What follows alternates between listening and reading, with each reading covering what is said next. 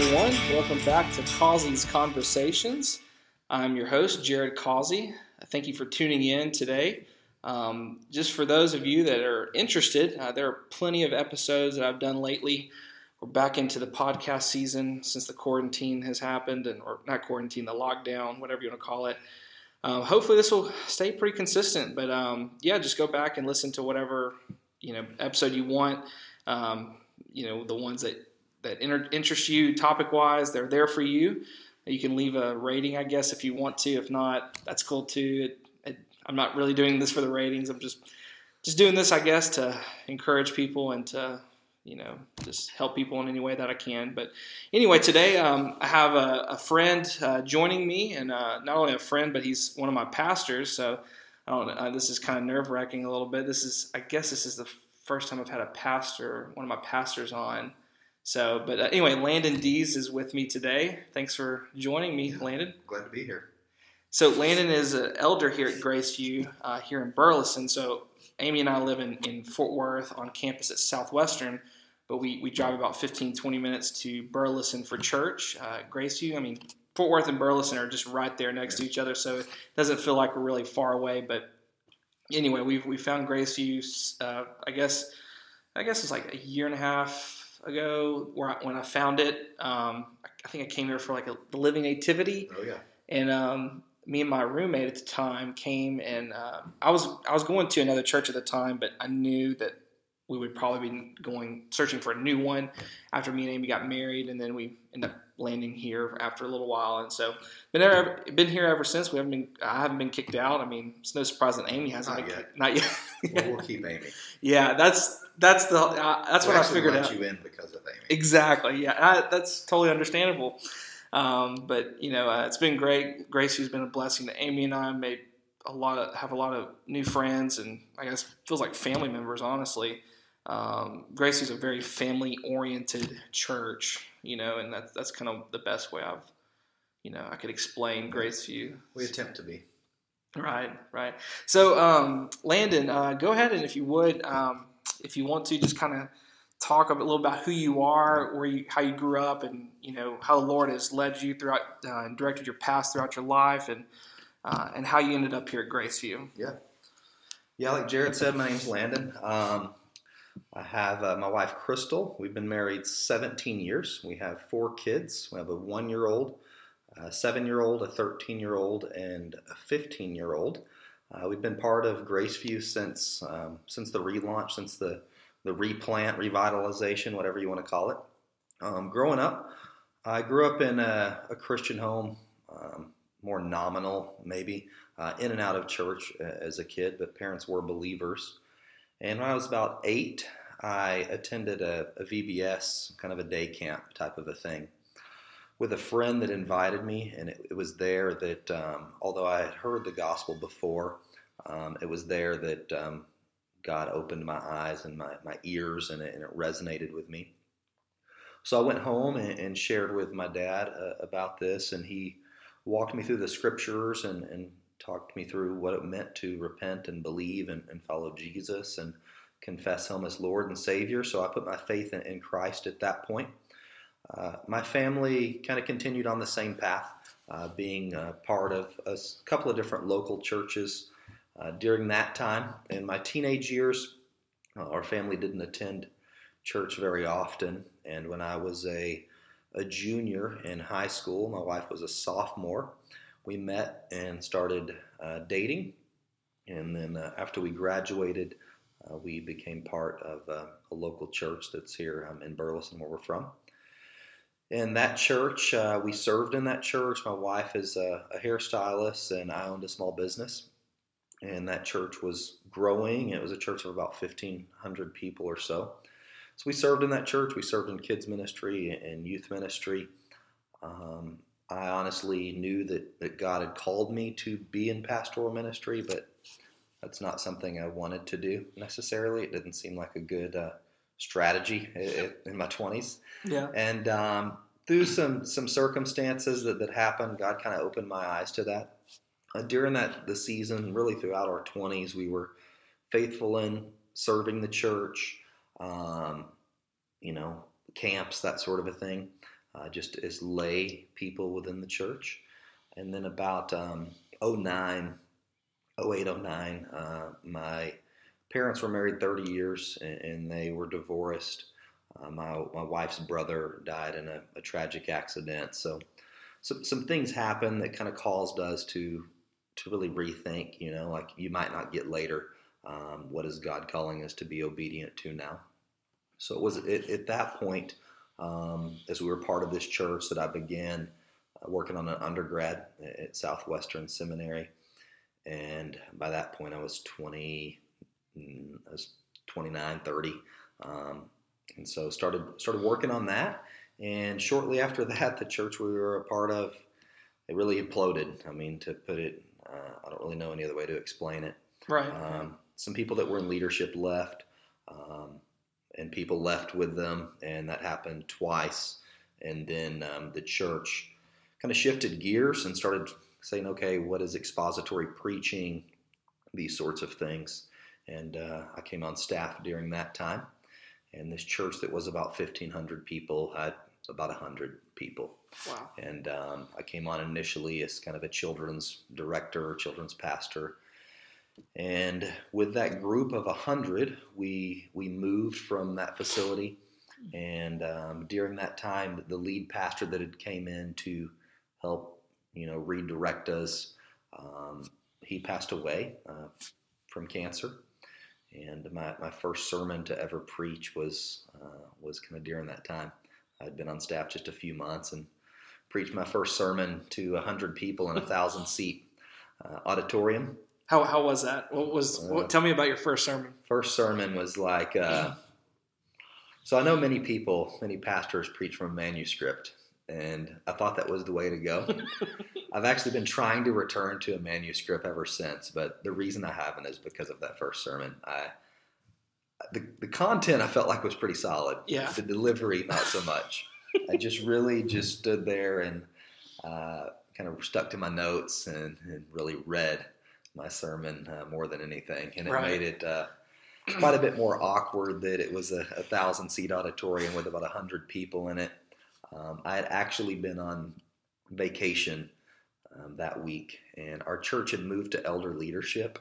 Uh, but the pastor that had um, gotten sick, uh, he didn't know yet at that point that he had cancer. But Pastor Aaron was out of town in Oxford on a study program, and Pastor Charles was this guy's name, and he told the other elders, you know, hey, I want Landon to do it, and so uh, I came back from vacation and I spent my whole vacation working on this sermon and you know spent about 50 hours on this thing. It was Right. probably the worst sermon I ever preached and stuck, got up there, stuck to my notes, read it. Uh, Mhm. but our people were loving it as they still are and were gracious. But uh, yeah, it wasn't uh, it wasn't mind blowing by any means. So were you considered an elder at that time, or were you just No. on kind of on staff? Just on staff, uh, I believe. I think at that time, my I think my position was uh, children's director or, Right. or something like that. Um, but yeah, I just came on staff. I believe I came on staff in March of 2010, and that would have been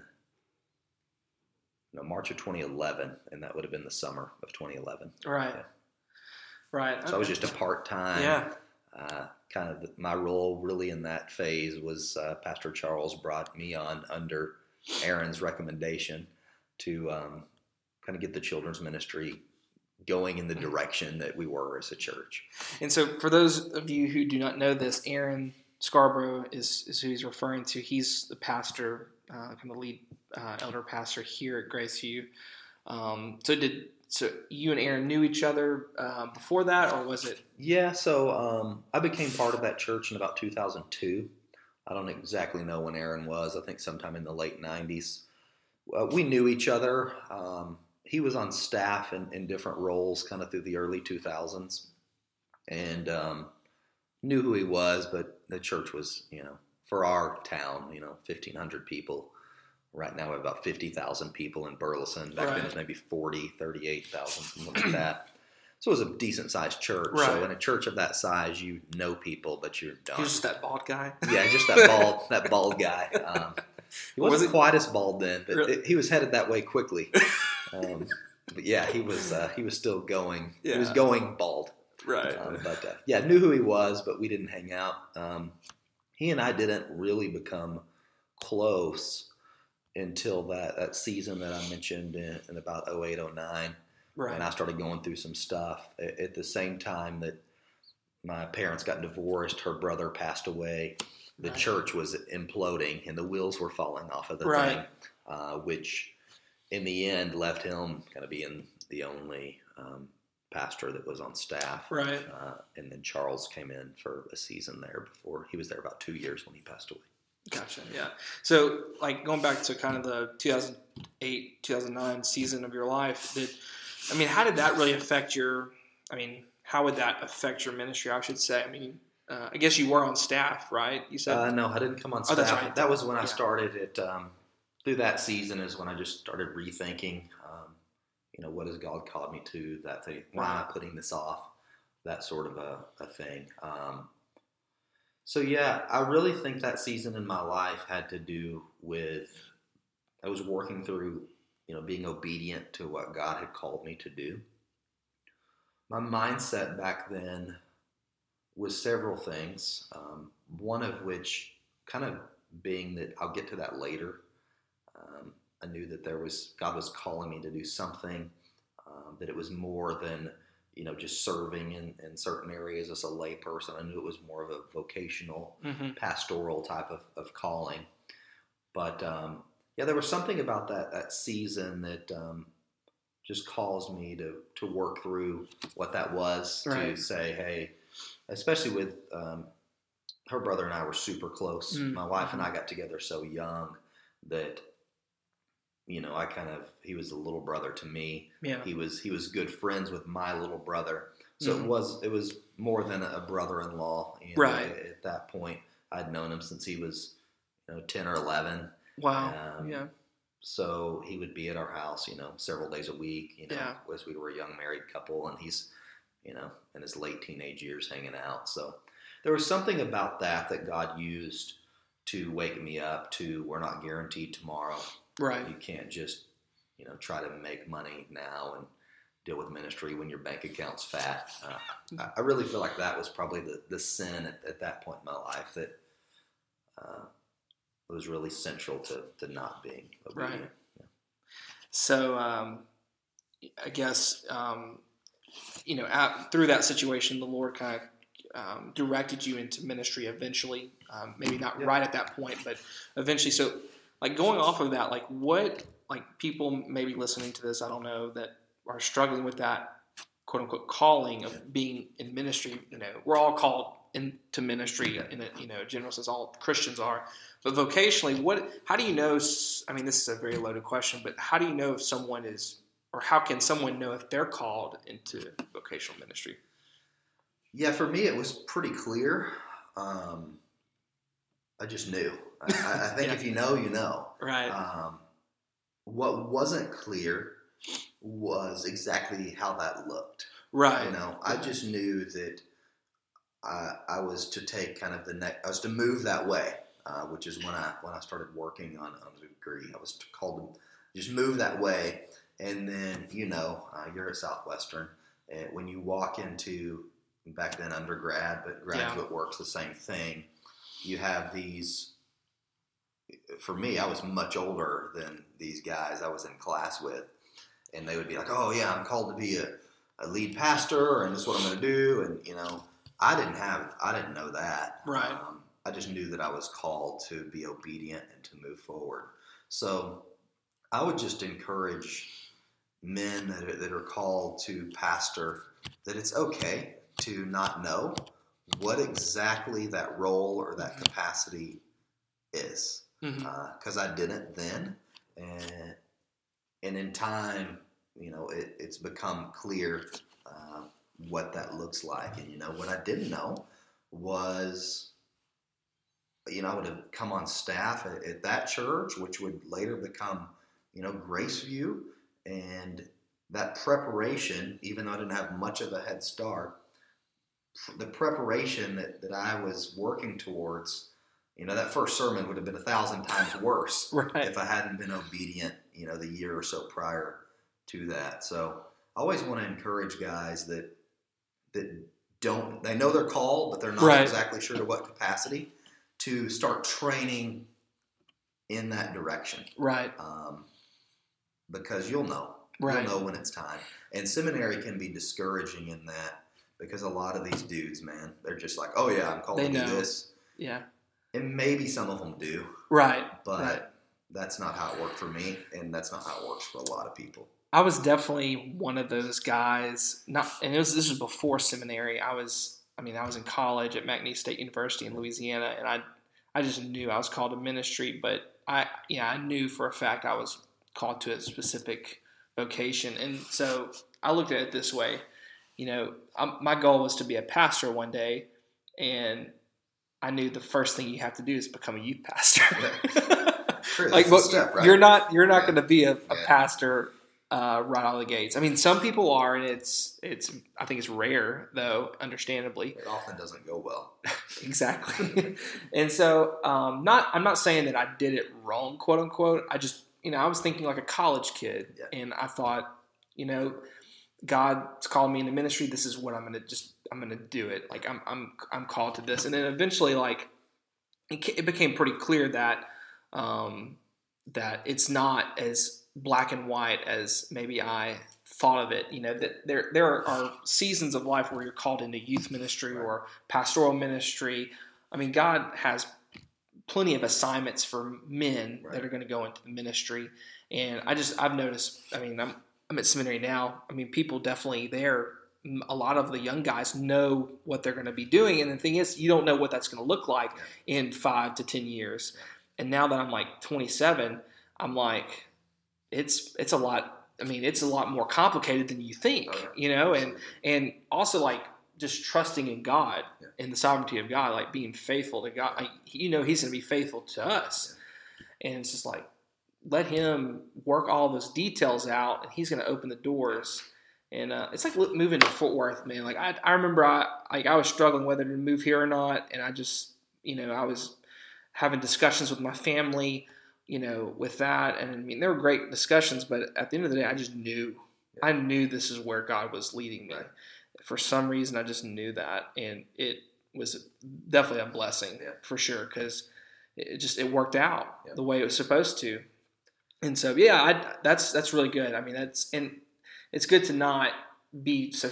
People get so stressed Yeah. and like like oh i'm supposed to do that that's what i'm going to do and not to say that you don't have goals and dreams Yeah. but you know so Yeah, I just I often wonder. Um, it's unfortunate, but especially in the Baptist life, um, we have modeled our churches after the world. We've modeled we've modeled them after corporations, um, yeah and so it's only natural that, that young men would strive to be the CEO, i.e., the senior pastor. right That's a natural thing. Um, our church, by God's grace, is elder led. right Um, pastor Aaron is still the senior pastor. Um, he's the one that's primarily preaching on Sunday mornings. One of the main and, most important goals of the local church is the preaching of the word, and that position is crucial. And you've got to have it to Yeah. have a church, Yeah. right? yeah Um, but uh, being elder led uh, allows other men that are called to serve where they're gifted without that pressure of, of thinking I, I need to to seek or look for my, my big gig. Yeah. I can't be you know a youth pastor because that means I'm like the assistant manager. Um, assistant to the regional yeah, exactly. The assistant to the regional manager. It's a shame, man, but that's that's what we've done to church. It's, right right um, it's you know, and, and when you serve in a role as a youth pastor or executive pastor or whatever else, um, people see you as the farm team. That they Right. think that you're the guy that, that's looking for to be called up, you know, to Yeah. be a man. And I think we've done a disservice um, in the Baptist world when Yeah. it comes to that. I think we need to tell these young men that are called to to pastor that uh, it's okay to to do that in whatever capacity you're called to and gifted in. And we we need to remember that. I think that um, we've done a disservice looking at the local church in that way. Yeah, and I definitely, as a as a you know, a convention, the SBC, you know, I, definitely looking at a lot of our local churches, it seems like the the you know you have one pastor obviously, and you have kind of the sub pastors Yeah. underneath him, um, and that's fine. You know, I, I personally, I, I I'm with you. I like plurality of elders. I think that's a more biblical model. But some churches don't see it that way, and that's okay. Um, and you know, they're the way they they train their pastors is, I guess I should say they they're not really actively training pastors. They're just kind of you know discipling people, which is good. You need to do that. But then you're just kind of expecting people to come along and say, "Oh, I'm called to ministry," and then Right. okay, now you go to seminary. Yeah. Well, instead of like focusing on you know not necessarily time wise, but just in general, seeing okay, this person is called to ministry. I'm going to show them how to serve faithfully as a member of the church first and foremost. A lot of seminary students I've noticed are great individual, maybe preachers or podcasters or just students or whatever, but they're they're not serving faithfully in a local church, and it's heartbreaking because like you're when you become a pastor, Lord willing, you're gonna not understand a lot of the things that are going on. Yeah, I, you know, I I wouldn't advise um, a young man to go the route that I did. I mean, I'm 38 and working on a master's. But with that said, there has been a lot of value Right. in working on a theological education and serving as a pastor at the same time. Learning the theory, being surrounded by godly professors, hmm but also serving in the local church. God has used that in a, in a great way to kind of keep me balanced, Right. um, to to shape the way that I look at the church and the way that I look at my Right. education. Um, my calling is to lead my family. hmm My calling is to pastor, Right. and you know my academics fall after that. Right, Still yeah. important, Right. but yeah, I wouldn't. I wouldn't advise going that route, man. If you're young like you are and, and and can knock it out, that's that's great. But I would encourage young people to, man, it's key to be part of a local church, like you're saying. You know, to, Mhm. to see what's happening, to see how it really works, to see, you know, what your pastors are, are dealing with on a regular basis, and the type of calls and counseling and stuff that's happened to me. Y'all don't deal with anything though, right? No, no way. no. Not at Grace. Y'all I've just kinda- heard, I've heard of people Yeah. that have sinners in their Right. church, but here everyone's pretty holy. I, th- I, I like today. Y'all did the pastors talk on Oh, yeah. Facebook, and y'all just Yeah. said y'all just stay up here at the church all day. Yeah, we do. I mean, Feels no- like it sometimes. Yeah. I mean, and I, I get that. You know, um, everyone has their own journey, and, and pastors.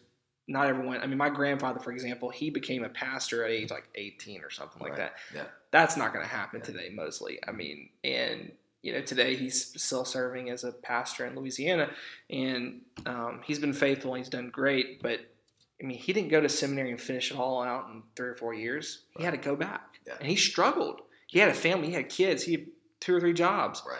I have one full time job. I'm a church member here, and I go to seminary. I have a wife, no kids. Right. So I'm I'm kind of taking the easy way out. You you know. I'm a slacker. I know, but you know, I I, I know that like God's direction for my life, you know, is, is going to look different than, than yours and and, and and you know my grandfather's and, and vice versa and all that. But in, the end, you know, the, the Lord's going to direct us where we need to go. Certainly. So now, kind of uh, transitioning into maybe like a little bit more um, something. I don't know if you're more passionate about this or not, but like missions. I know Yeah. you're you're kind of you, you're in charge of doing all the organizing all the mission trips. Yeah. Uh, one place that um, that we've our church has been to several times is St. John's. Is that oh yeah, St. St. John? John. So, so tell tell people about St. John's. I've never heard of it until So there is there's a town called St. John's, but this is the island St. John. Um, no apostrophe yes. that's Um, confusing. It's on a chain of islands called the West Indies, um, which was kind of the the freeway to the New World when Columbus and some of these guys uh, came over. Uh, but St. John is in the Virgin Islands. Through a um, just this crazy thing happened, man. Um, I was with my wife's family. They were wanting us to take us somewhere. Um, her parents were having a 35th wedding anniversary or something, uh, so they wanted to take a my family and uh, my wife's sister's family and, and, go somewhere and celebrate. So somewhere along the way, somebody brought up this island. I don't even know how it happened, uh, but we went there and fell in love with the place uh, as far as visiting it because uh, it's kind of off the map, all mom and pop stuff, no commercial, you know, no chain restaurants or anything like that. A small island, a few thousand people. But in the the time we were there, the first time we were there, we went to this restaurant, and this West Indian lady um, owned it. And I hadn't told her that I was in ministry or anything like that, but she invited my family to church, and there's a lot of voodoo and Rastafarianism and right, all sorts right. of things down yeah. there. So we weren't really sure what was going on there. We didn't know, but I took the name of the church because I was interested in it, and I did some research. And my wife and I actually love the island so much. We, her and I, went back alone uh, several months later and visited this church. And it turns out that it was a church planted through the North American Mission Board, uh, really one of the only plants in, in, that part of the world. And man, they meet in a pavilion um, on the beach. They you know, hold to a lot of the truths that we hold to theologically. That they're Baptists, um, more Reformed leaning Baptist, and man, it was just a crazy thing that, that has happened over the years there. And so out of that, uh, we began taking teams down because each of these islands has what they call a carnival week, which is a celebration week. And this particular island is owned by the United States. So their carnival week is um, leading up to July 4th. It's usually kind of June 29th through July 3rd or 4th. Right. And um, this is just this massive party that gets more and more uh, out of hand. They're celebrating uh, emancipation, and you know, there's a lot of a whole nother podcast could be on on just some of those uh, you know difficult cultural uh, things that we have to be aware of serving in, in different places we go. But right, it's a celebration week. It's this party. It gets more and more out of hand uh, every night, and it lasts till three or four in the morning. Uh, but what we have there through this partner church, Freshwater Church, uh, there is a, a, children's carnival, and it looks like you know a carnival that you would have in the 1960s or 70s here. Uh, but it, it's the only uh, place during this week that's kind of this drug and alcohol free, family friendly type of a situation. So we bring a team now every summer. We have for the last five years now, maybe six. Uh, we take a team down, we serve alongside uh, Freshwater Church and just minister to the community and try to have gospel conversations and, and, point people to this, this local church that's ministering to people on this island. For me, and I know for many, you think about you know islands in the Caribbean and you think about these beautiful beaches and right and that there is all of that um, but because of that there's a lot of brokenness there's a lot of addiction right there's a lot of poverty there's a lot of people running from their problems mm. and I think one of the things I love about our mission work and our partnership there is the variety of people in such a small space. Right. So, you know, Fort Worth, Dallas, you have people all over the map. You have the wealthy, you have the people in poverty, you have the people living on the street. In a place like St. John, you have all of that in this one tiny, tiny right. town um, right there together. So you're ministering to uh, the West Indian people.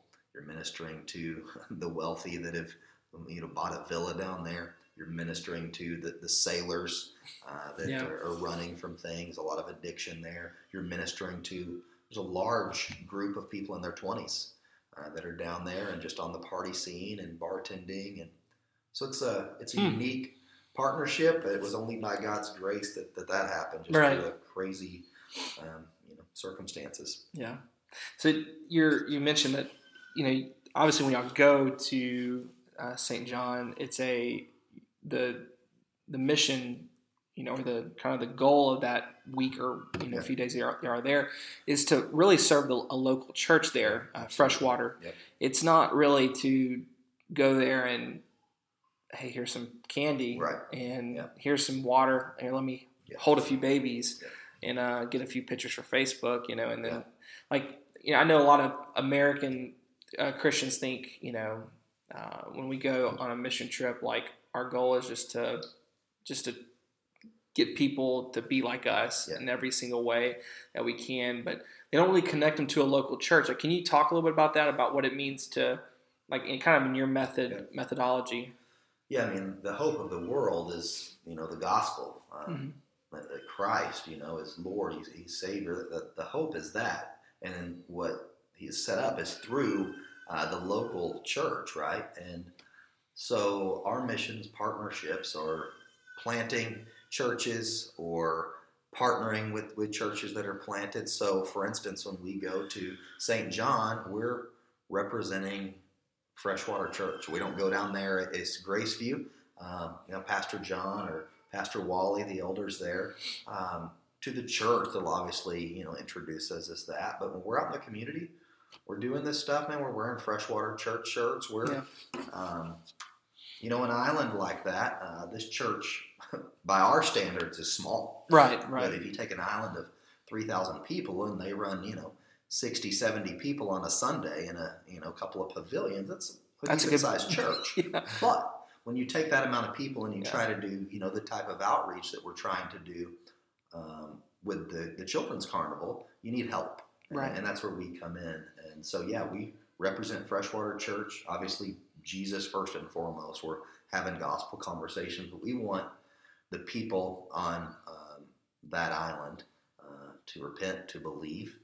And those that are believers uh, or those that come to saving faith, we want to point them to a solid local Mhm. church. And that's what we do in our other mission partnerships as well. Um, we're working in Guatemala over the last eight years um, alongside Manna Worldwide. Mhm. Um, there's a group of churches here in the States that have partnered together. And with them, we've been a part of seven um, church plants in Guatemala, all in different villages. All of these are autonomous local churches, hmm and all of them have a feeding program that feed children in the village um, every day. mm And along with that, there's a Bible study. But the people in, in these villages in Guatemala, it's a local church that's meeting the, the physical needs of these kids and these families, and also, you know, preaching the gospel. Right. And the same is true now um, in Cuba. We've partnered with two churches in, in Cuba to, you know, bring uh, feeding programs and, and that sort of thing there. So, yeah, I I think we can do, especially as Americans, we kind of have this view sometimes with, with missions that we're gonna we're gonna drop in, we're gonna parachute in somewhere, we're gonna be there a week, we're gonna paint a couple of buildings, we're gonna throw some money at them, and we're gonna go back to our church, and that's, in my opinion, does more damage than good. And Yeah. so, our mission strategy at Graceview is to to plant or to partner Right. uh, with local churches, and that's here, you know, in the Metroplex. We're Mhm. part of planting churches. Uh, we're here in the Metroplex. We're part of, you know, standing up against abortion. Where we advocate for uh, kids that are in need. We have, you know, foster families. We we're in all the things we want to be involved in that God has called us to be involved in in our community Mhm. we're just doing the same things with our missions at a distance. And we have just a few partnerships, and that's by design because we want to lead teams every year to go and serve alongside these partner churches. Right. So so Guatemala, Cuba, and West Indies. That's Yeah. kind of y'all's Yeah. um, the kind of the mission, uh, the vision that you've had. Yeah. Um, and see, I think didn't y'all go to Cuba for the first time? Like, Cuba would have, I think we about two, two, two and a half years ago. I think Okay. was the first time. okay. Didn't y'all have like okay? I thought y'all had it like y'all went somewhere for the first time, like in February. Well, we the so we took we've taken now two uh, two team trips to to Cuba. Mm. Uh, Pastor Aaron and I went uh, about two years ago to Cuba, Mhm. uh, kind of a you know just to, to look to see what the partnership might Right. look like, that sort of thing. So Right. we've led two two trips now. and Cuba just opened up Yeah. to where we can go. Yeah. I mean, that's that's pretty cool. How was that? Was that an interesting experience, or all the Yeah. times you've been? Yeah, that's a strange uh, situation there. Um, much different than anywhere else that, that I've been. Um, very cool place, man. Amazing people. I think one of the most miraculous things there is there's a seminary there, and uh, Pastor Barbro, um, he's the, the president of the seminary. He is actually working on his PhD at Southwestern here. In oh, okay. He works on it remotely. Yeah. Um, from there, so the odd thing is that the, the, churches that we partner with there, um, they look a lot like Graceview. Okay. Um, because you have a, a seminary president uh, that's training right. these pastors, mm-hmm. that's educated um, from the same place that, that we are. And man, these churches are thriving.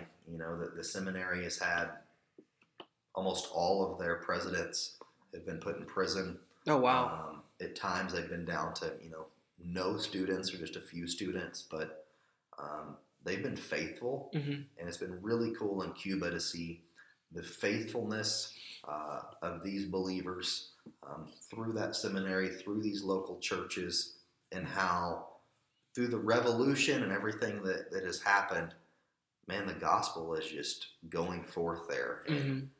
It's crazy to see how solid these churches are, man. They're just, they're booming. There's not even enough seats. There's people outside looking through the windows. Oh, wow. So it's, um, God's doing a really cool work um, in Cuba. That's awesome. Yeah.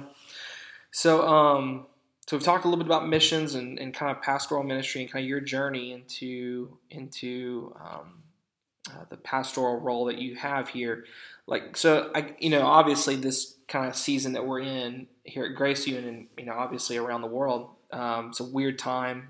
Probably nothing Yeah. has ever happened like this to you or Yeah, this church or you know Right. the SBC convention, you know, Yeah. or the people here.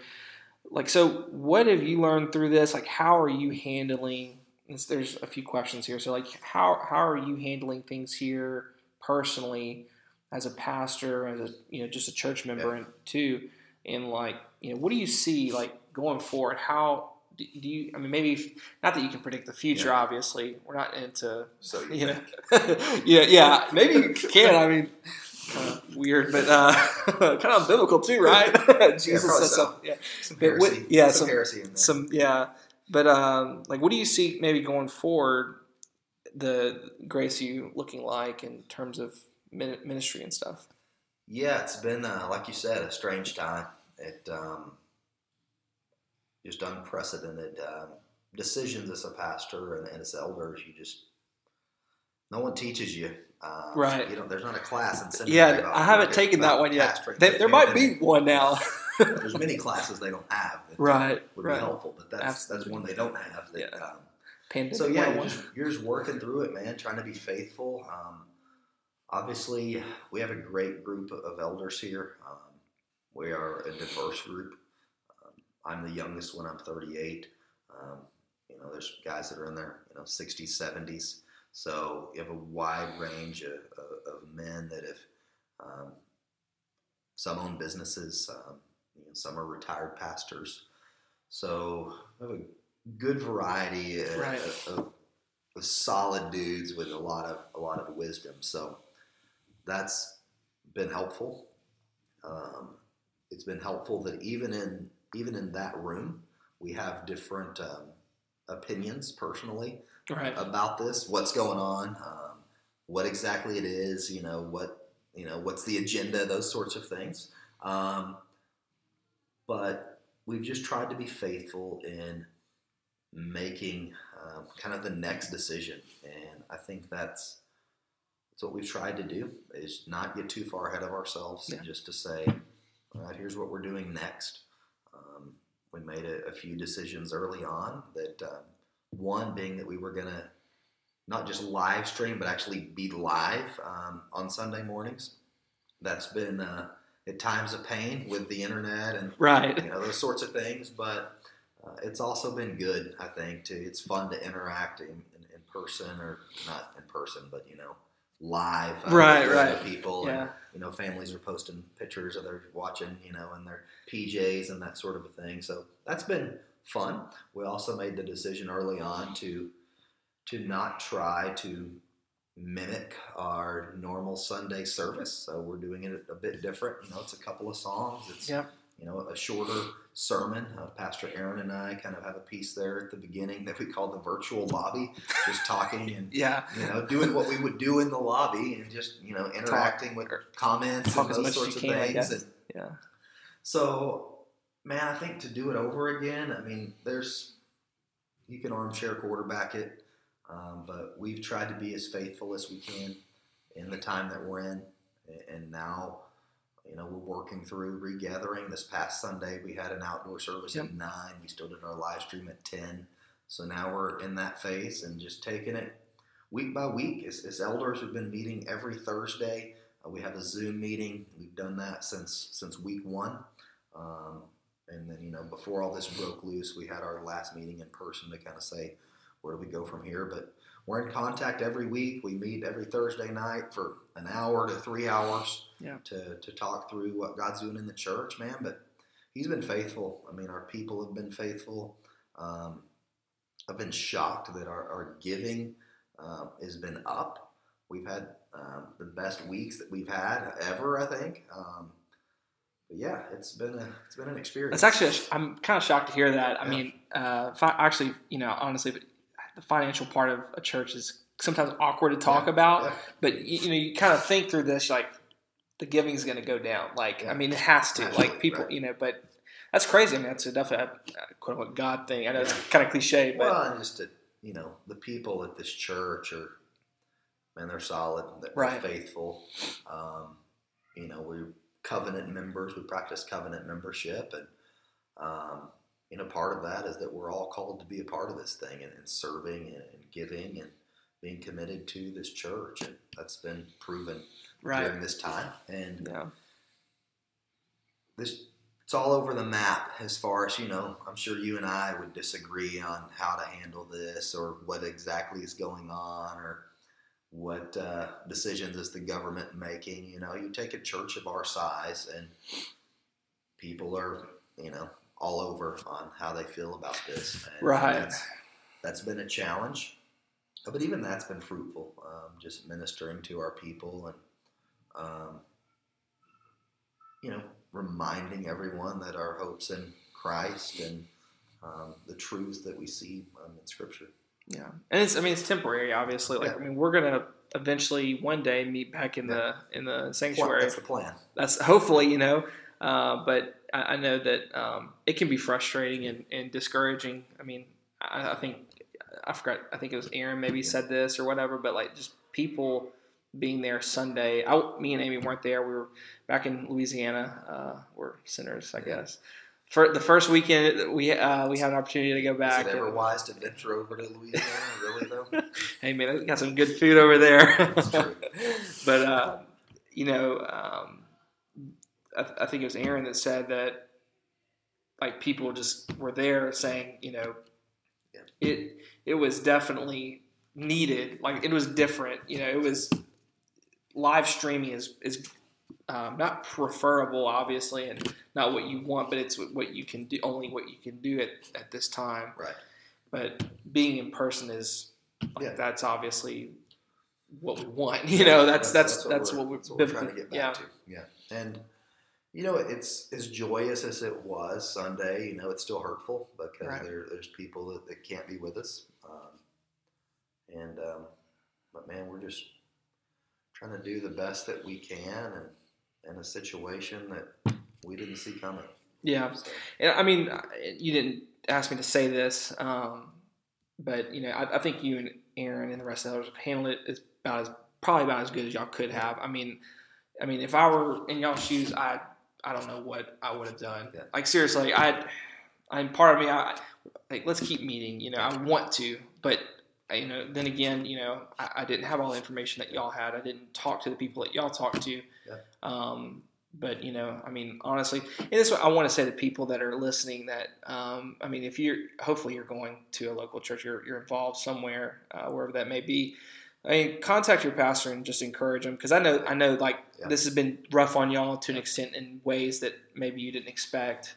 Um, and I, I just I would encourage y'all to do that because I mean we, we saw the pastor I forgot his name um, Darren Patrick. right Darren Patrick uh, passed away I, I think it, I don't want to say prematurely but it looks like a um, self inflicted, uh, and you just don't know. Yeah. You, you really don't know. And um, and I, I've never been a pastor before, so I can't say I know how it is. Right.